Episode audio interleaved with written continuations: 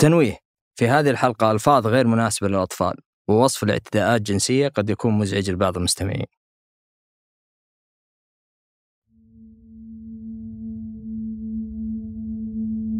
نستخدم تعبير المسكوت عنه عشان نوصف حالة الكل يعرفها لكن ما حد يتكلم عنها، وهالشي غريب إذا فكرت فيه، لما الفعل يكون هو الظاهر بينما الكلام هو المخفي. كنا نعرف القصة اللي بنقولها في هذه الحلقة، هي سالفة مشتركة في مدارسنا، لو تسأل عنها شخص من الرياض راح يقول لك إنه يعرفها وشافها، وحتى اللي عاش في جدة يعرفها بعد وقد شافها، وما هي محصورة في المدن الكبيرة بس، حتى اللي عاش في قرية صغيرة مثلي يعرف القصة وشافها. أنا أذكر القصة صارت قصة يعني من ليس المستحيل أنساها، كانت في أول سنة متوسط. هذا محمد كان يدرس في المتوسطة بمدينة الأحساء، وراح يقول لنا بداية القصة. البداية على اختلاف أشكالها مضمونها مشترك لدرجة أنها صارت مكررة، تسمعها من أشخاص كثير بنفس الطريقة والنبرة الاعتيادية في الوصف، وكأنها شيء مألوف. تصحى من نومك، تأكل فطورك، تشيل كتبك، تركب سيارة أبوك أو أخوك، أو تمشي لين توصل باب المدرسة وتدخلها وأنت عارف إن في احتمال تشوفها أو على الأقل تسمع بها.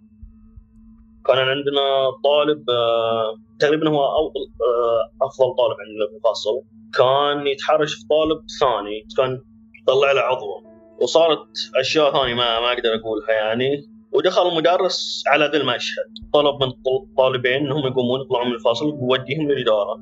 يعني بالنسبة لي شخصيا وأعتقد الطلاب نفسي، خلاص إن الطالب المتحرش خلاص يعني هذا آخر يوم له في المدرسة، بيتعرض للفصل أو بيتوقف أو ما ندري. بس المصيبة اللي صار إنه بعد أسبوع برجع الطالب ولا كأنه صار شيء، ويعني مخيب الظن أكثر إن الطلاب كانوا يضحكون على القصة اللي صارت، وحتى يوم رجع الطالب كان يحيونه باستقبال مفرح أو شيء كذا يعني، وكان اللي سواه إنجاز وبتحرش.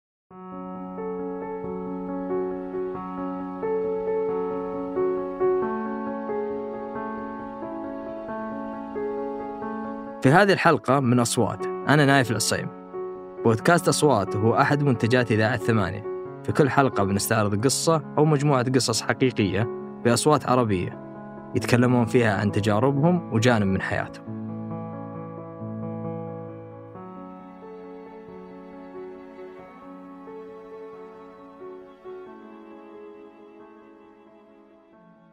محمد راحت سنين على تخرجه من المدرسة، لكنه ما زال يتذكر تفاصيل من المرحلة المتوسطة والثانوية. في مخيلته مدرسته في الأحساء تذكره بمسلسل، مثلا تعرفين إنه شخصية تيباك من مسلسل بريزن بريك، الشخصية دي تعيش في سجن مع يعني السجن كلهم رجال، والشخصية دي عندها سلطة أقوى من غيرها، والشخصية متحرشة. فكيف طريقتها الشخصية دي؟ فإنها تروح لشخص مثلا وسيم أو شخص ضعيف تتحرش فيه، يقول لها أنت خلاص زي اللي يصير خوية، يعني أنت تكون تحت سيادي، أنت تحت حمايتي، وتحرش فيك وانت ما تقدر تعترض، لأن ما حد يقدر يساعدك، ما حد يقدر يدافع عنك. قصص التحرش من الطلاب الكبار كانت تكون بالطريقة دي: أتحرش فيك وتكون تحت حمايتي. هذه جملة ينفع تسمعها في وصف سجن، ما هو في وصف مدرسة متوسطة فيها مراهقين ما تتعدى أعمارهم 15 سنة. حياتنا في متوسط كانت هواش على أقل سالفة، فبعض الأحيان كان يحتاج الواحد لشخص يدافع عنه، بس مقابل أن اللي دافع عني شخص متحرش فالثمن غالي يعني حيل غالي. وكان السؤال أي نوع من الطلاب يمارس التحرش على زملائه. لما حاولنا نبحث عن إجابة لقينا أن الجواب ممكن يكون أي أحد، يعني المتوسطة مكان يجمع طلاب عندهم فضول كبير تجاه الجنس، على أغلب معرضين لمحتويات جنسية في التلفزيون والإنترنت وفي كل مكان، لكن دون رقابة ولا إرشاد. أحيانا يستغلون الأضعف والأصغر منهم عشان يكتشفون هذا الفضول ويكسرون كل القواعد. القصة اللي صارت لي وأنا كنت في ثاني متوسط، والطالب اللي بيتحرش فيني كان من ثالث متوسط بس ما كان من فصلي يعني، فيجي يكلم طلاب فصلي ويقول لهم عني إنه أنا بيصير خوي وكذا.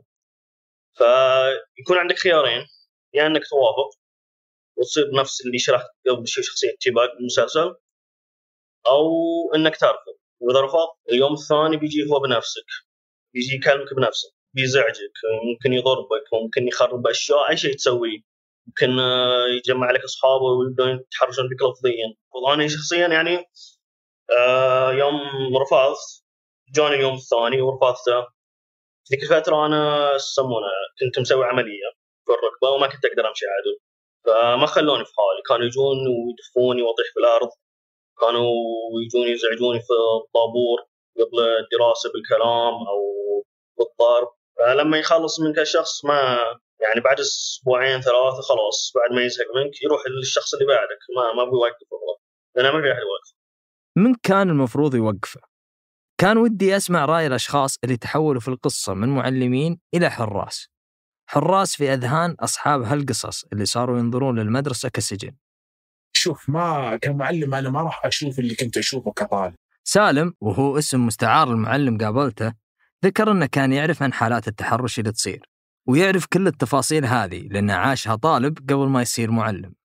بس حالات تحرش مو بالكم اللي كنت أشوفه، طبعا كطالب أشوفها يوميا، بس كمعلم ما راح تشوفها يوميا لأنك هيبتك، لكني أشوفها وحاس فيها. التحرش يصير بالأوقات اللي ينشغلون فيها المعلمين أو يغيبون عن المشهد، وكل اللي قابلناهم لهذه الحلقة ما يتذكرون أي طالب قدم شكوى للإدارة وحصل استجابة حقيقية. مو بيئة المدرسة غير آمنة تماما بالضبط، بس ما في حلول للضحية، ما في مكان يروح لها. وحتى اللي بيتحرش، يعني حنا نتكلم عن بعضهم أعمارهم 15-16 متحرش وليس متحرش به، هذه كارثة. طيب صار عمره 15-16 يقول لك أنا وش أسوي فيه؟ هذا قاصر، هذا طفل. طيب صار طفل نخليه في الشارع يتحرش في عيال الناس ليش؟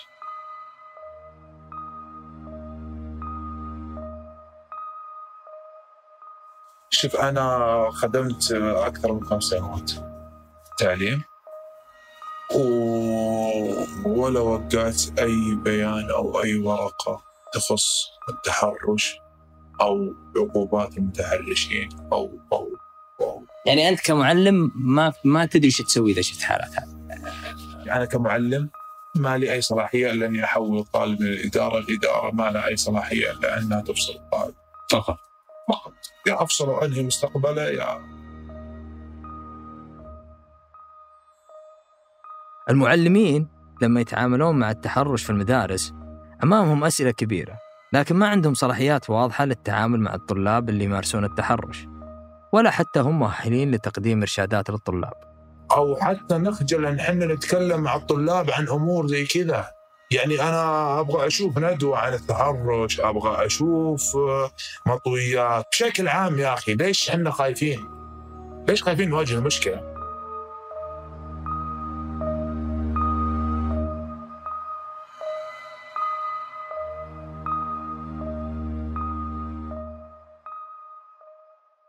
هذه أكثر كلمة تمر في الكلام عن الموضوع، الخوف.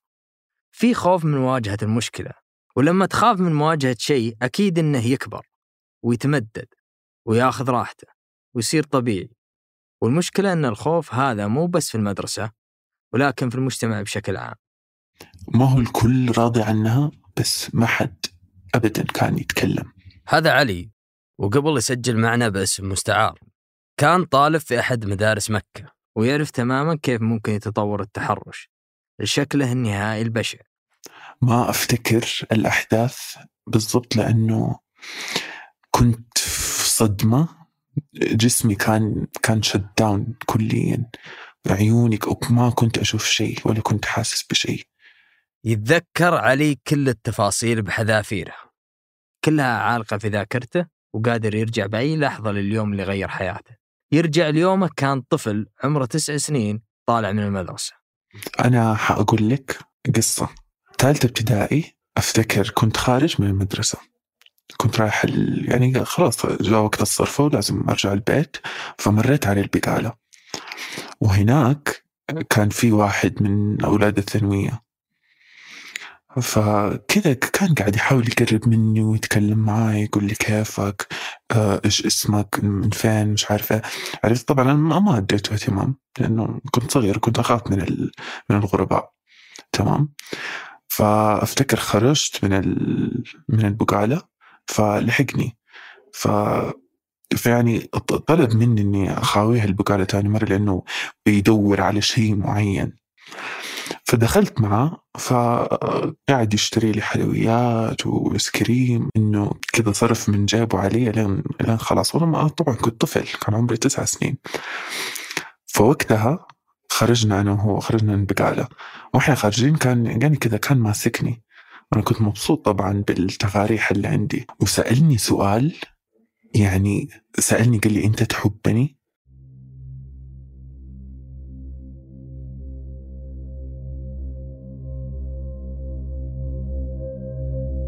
بعدين عرض علي قال لي تعال أوريك بيت جدتي، كان في الجهة الثانية من الشارع. فلما قال لي هذا الشيء أنا طبعا خفت وترددت، بس عشان اللي عمله معايا قلت إنه ما هو بني آدم وحش، إنه كان طيب معايا. علي كان وقتها طفل في الصف الثالث، ما توقع اللي بيصير معه في ذاك اليوم، وثق بالولد اللي أكبر منه وراح معه. جيت أخذت شنطتي وشرت بالقوة، كنت شايف الطريق وأفتكر كنت بأجري ومعايا الكيس حق الحلويات، ومن القهر قعدت أقطع وأدعسه في الشارع، لأنه أنا عارف إنه اللي صار لي هناك ما كان شيء لازم يصير. ذيك كانت أطول مرة رحت فيها البيت في حياتي. وأفتكر لما دخلت البيت وكانت أمي جالسة في المجلس وما انتبهت، ما انتبهت لشيء. وأفتكر دخلت الحمام وطالعت في وجهي وقعدت أخربشه بضافري، لأنه صح كنت جاهل، بس كنت عارف إنه هذه هي المشكلة، إنه مني أنا، إنه أنا عشان شكلي زي كده صار معي زي كده.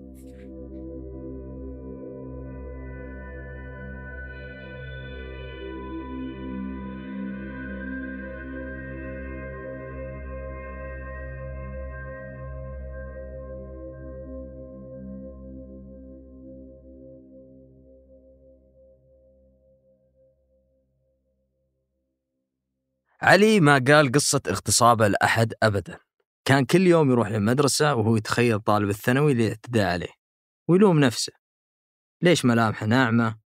ليش جسمه صغير؟ هل كان ساذج بزيادة؟ طبعاً وقتها أنا كنت شايفه جداً عملاق وكبير بس المرة الثانية اللي شفته فيها كنت في المتوسط، كان شخص عادي، بس ما أنسى ردة فعلي وقتها. يعني رجعت لي كل هذيك مشاعر الخوف والرهبة شفته شرت.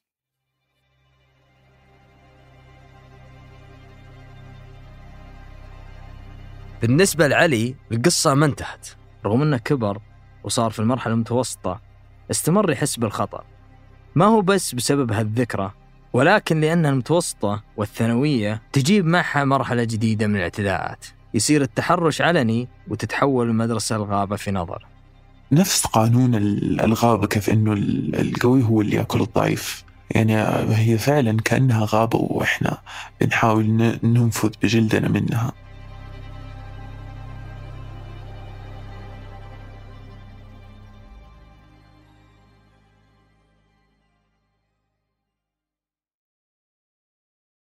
بدت المدرسة سجن والآن صارت غابة.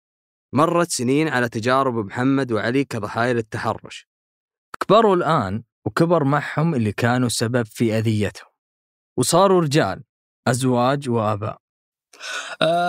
بديت تقريبا في 6 ابتدائي، لاحظ الطلبة يعني متمرسين في الشيء هذا، أنقب ونخس فلان وحب فلان. بديتها في المرحلة الابتدائية، وكان يعني له تأثير طال عمرك، والمفهوم من الطلبة ماخذينها من الأجيال اللي قبل واللي قبل.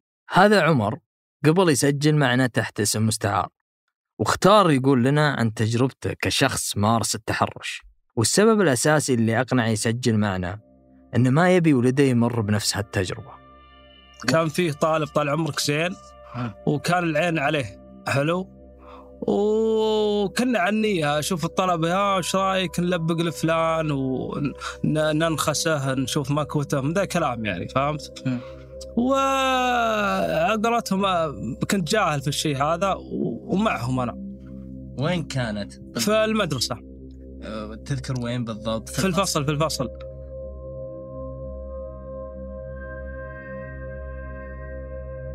تبديل الملابس يشوفوا لهم واحد زين طال عمرك ما حوله لا مدرس لا حوله عالم، يحاولون يفسخ سرواله ويختصمونه.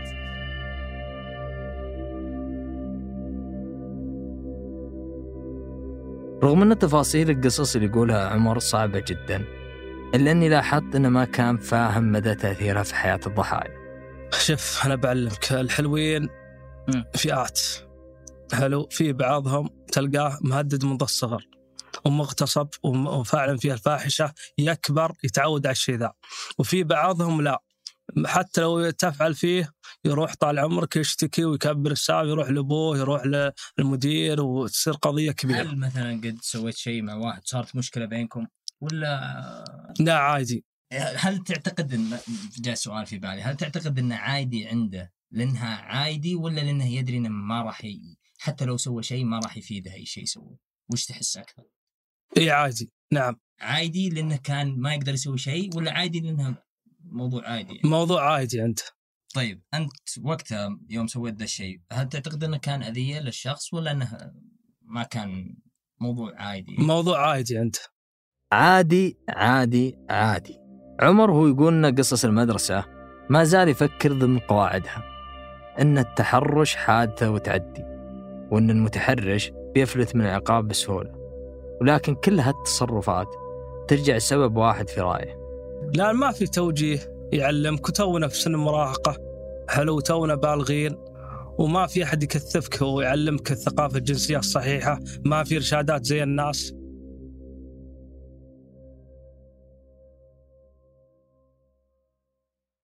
طيب هي سجن ولا غابة ولا الثنتين؟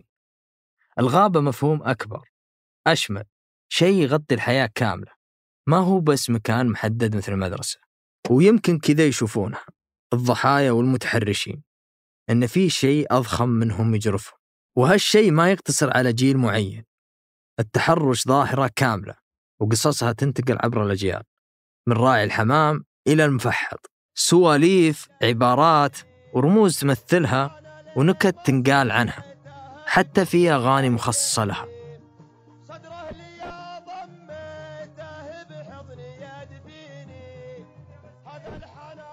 تذكرون المسكوت عنه اللي تضخم وهو يكبر في الهامش في الصمت ويترسخ مثل أي شيء طبيعي مكرر، لحد ما نوصل للواحد مثل علي وعمر، رجال عندهم أسرة وأبناء وحياة مكتملة، ومع ذلك محملين بعبء الماضي، لكن محملين به على طرفين متناقضين، واحد ضحية والثاني مفترس.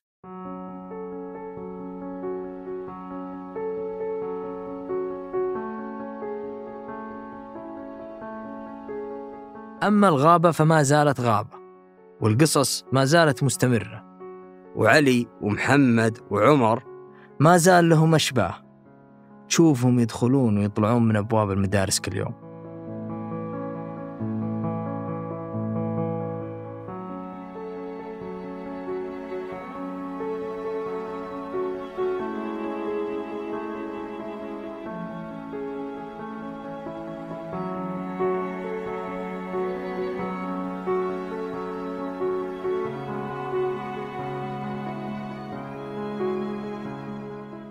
أنتج هذه الحلقة من أصوات، أنا نايف العصيمي، وساعد في الإنتاج لما رباح وريما طلال والوليد العيسى، حررها أحمد حامد وراجعها أحمد الحجيل ومازن عتيبي، عمل على هندسة الصوت محمد الحسن، وتولت إدارة المشروع الرندا بالخير. ولو عندكم قصة ولا تجربة مريتوا فيها وتبغون تشاركونها ببودكاست أصوات، راسلونا على aswat@thmanyah.com. نراكم على خير.